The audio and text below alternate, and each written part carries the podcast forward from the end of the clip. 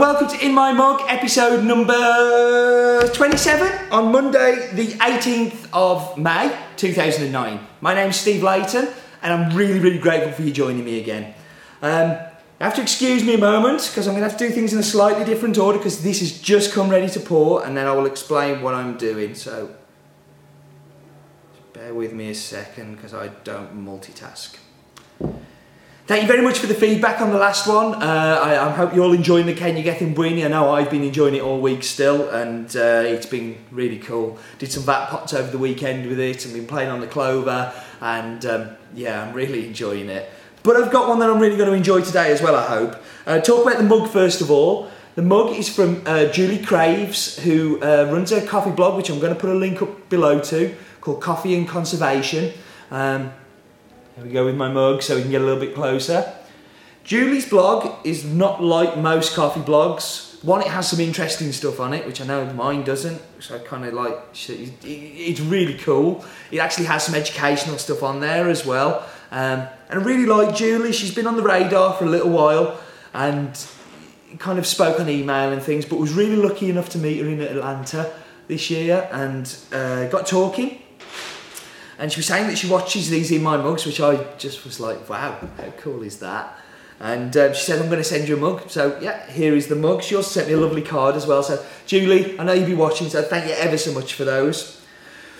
Brewing method I'm going to use today is the Eva Solo, which I prepared earlier. I prepared with 60 grams of coffee, uh, just short of a litre of water, um, brewed at around about 94 degrees. I've left it for just over four minutes, and that's why I had to pour it when I was pouring it because the four minutes had just come. And yeah, that, that's the brew method. The Eva Solo, I stopped around about three or four years ago, and they sold, but they sold really slowly, and we just didn't restock them again. I use mine at, at home every now and again, but it just it's in the back of the cupboard now. But then in Atlanta got saw what? Oh god I've said Atlanta so many times I'm going to shut up about Atlanta. I, did say I was going to move on. But um, Mike Phillips used one and he gave me a cup of Rwandan and it just was amazing. Now I'm sure part of that was down to an amazing coffee. But it's also made me think I would like to have another look at the Eva Solo because perhaps I've dismissed it too easily. So that's what we're going to try. The coffee we're going to try is from Guatemala and it's called San Rafael Pacun uh, a coffee that we bought from the Cup of Excellence last year. And the story of this one is the year before in the Cup of Excellence in Guatemala. First year we hadn't bought anything, and I felt really bad, but we have some great Guatemalans on the range. Now, one of them was a Cup of Excellence winner, La Perla, and we've had that. Uh, previous winner was uh, El Bosque in uh, Amit, Amatitlan and we got uh, Entre Rios, which is fantastic. Los Nubes, a previous number one winner. So we've got some great coffees in Guatemala. So we kind of went, well, I will pass on that one. But last year I wanted to make sure that we got at least two, and we got La Perla, which we have the normal and the Cup of Excellence lot.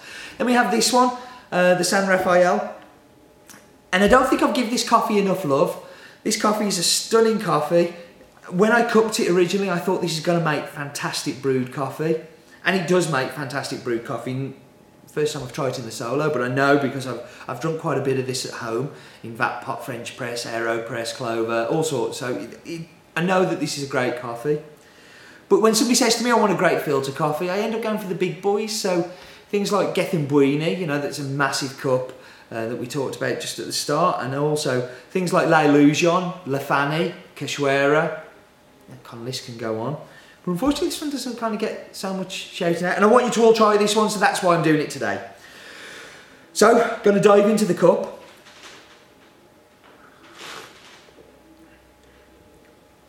So, farmer who owns this farm is called Gustavo Perez, fourth generation coffee farmer. Uh, the coffee itself is washed and sun dried, uh, sun dried on patios. Farm produces around about 700 bags a year, which medium-sized farm in Guatemala. That's, you know, that's kind of not a bad size at all. Um, yeah, and the cup profile, well, I remember when I first cut this, I scored it a 90, and I think that's probably a fair score for it. You know, you do get sometimes carried away with Cup of Excellences.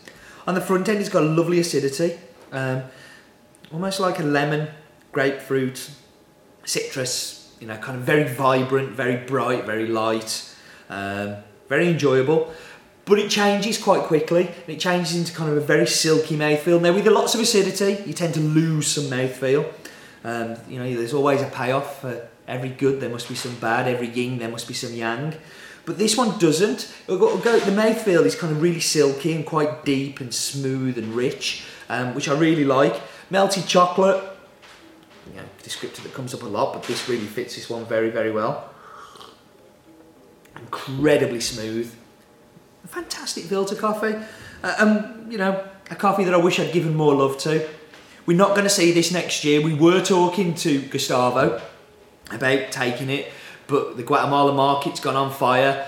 Lots of people are, are kind of jumping in and, and paying silly prices for, for you know, cherry at the gate, let alone uh, processed uh, processed bean. And these guys offer cash at the gate, so this coffee just disappeared, and it's really sad. Uh, hopefully, you know, there may be an opportunity next year if things calm down, and certainly coffee I don't want to give up on. We've got a limited amount of this, and I really want you to try it. So I'm going to offer a voucher code, and it's going to be for a pound.